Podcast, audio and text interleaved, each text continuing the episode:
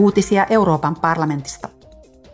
Parlamentin puhemies Metsola piti puheen Strasbourgissa Srebrenican verilöylyn 28-vuotispäivän kunniaksi. Kenraali Ratko Mladicin johtamat Bosnian serbijoukot valtasivat 11. heinäkuuta 1995 Itä-Bosniassa sijaitsevan Srebrenican kaupungin, jonka YK oli julistanut suoja-alueeksi. Seuraavina päivinä yli 8000 muslimimiestä ja poikaa surmattiin järjestelmällisesti ja haudattiin joukkohautoihin. Kaupungista karkotettiin tuhansia naisia, lapsia ja vanhuksia. Seksuaalista väkivaltaa koki 20-50 000 naista ja tyttöä.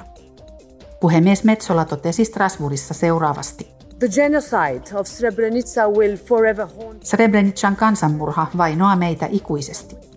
Siitä on kulunut 28 vuotta. Näemme, miten kansanmurhan kieltäminen, valheelliset kertomukset ja sotarikollisten ylistäminen lisääntyvät. Meillä on velvollisuus vastustaa tätä ja muistuttaa maailmaa totuudesta, jota ei voi kieltää.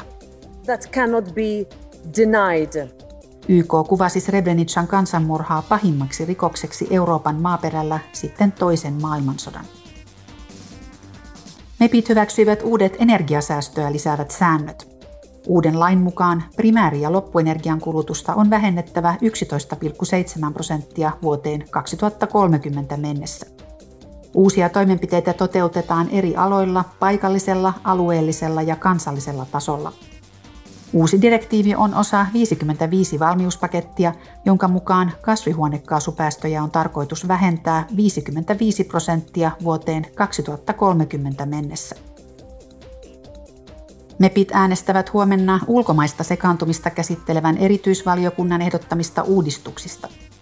Uudistukset edellyttävät tehokkaampia seuranta- ja valvontajärjestelmiä, jotta ulkomainen sekaantuminen parlamentin toimintaan havaitaan helpommin. Myös avoimuutta, lahjomattomuutta ja vastuuvelvollisuutta pitää lisätä. Uutiset toimitti Euroopan parlamentti.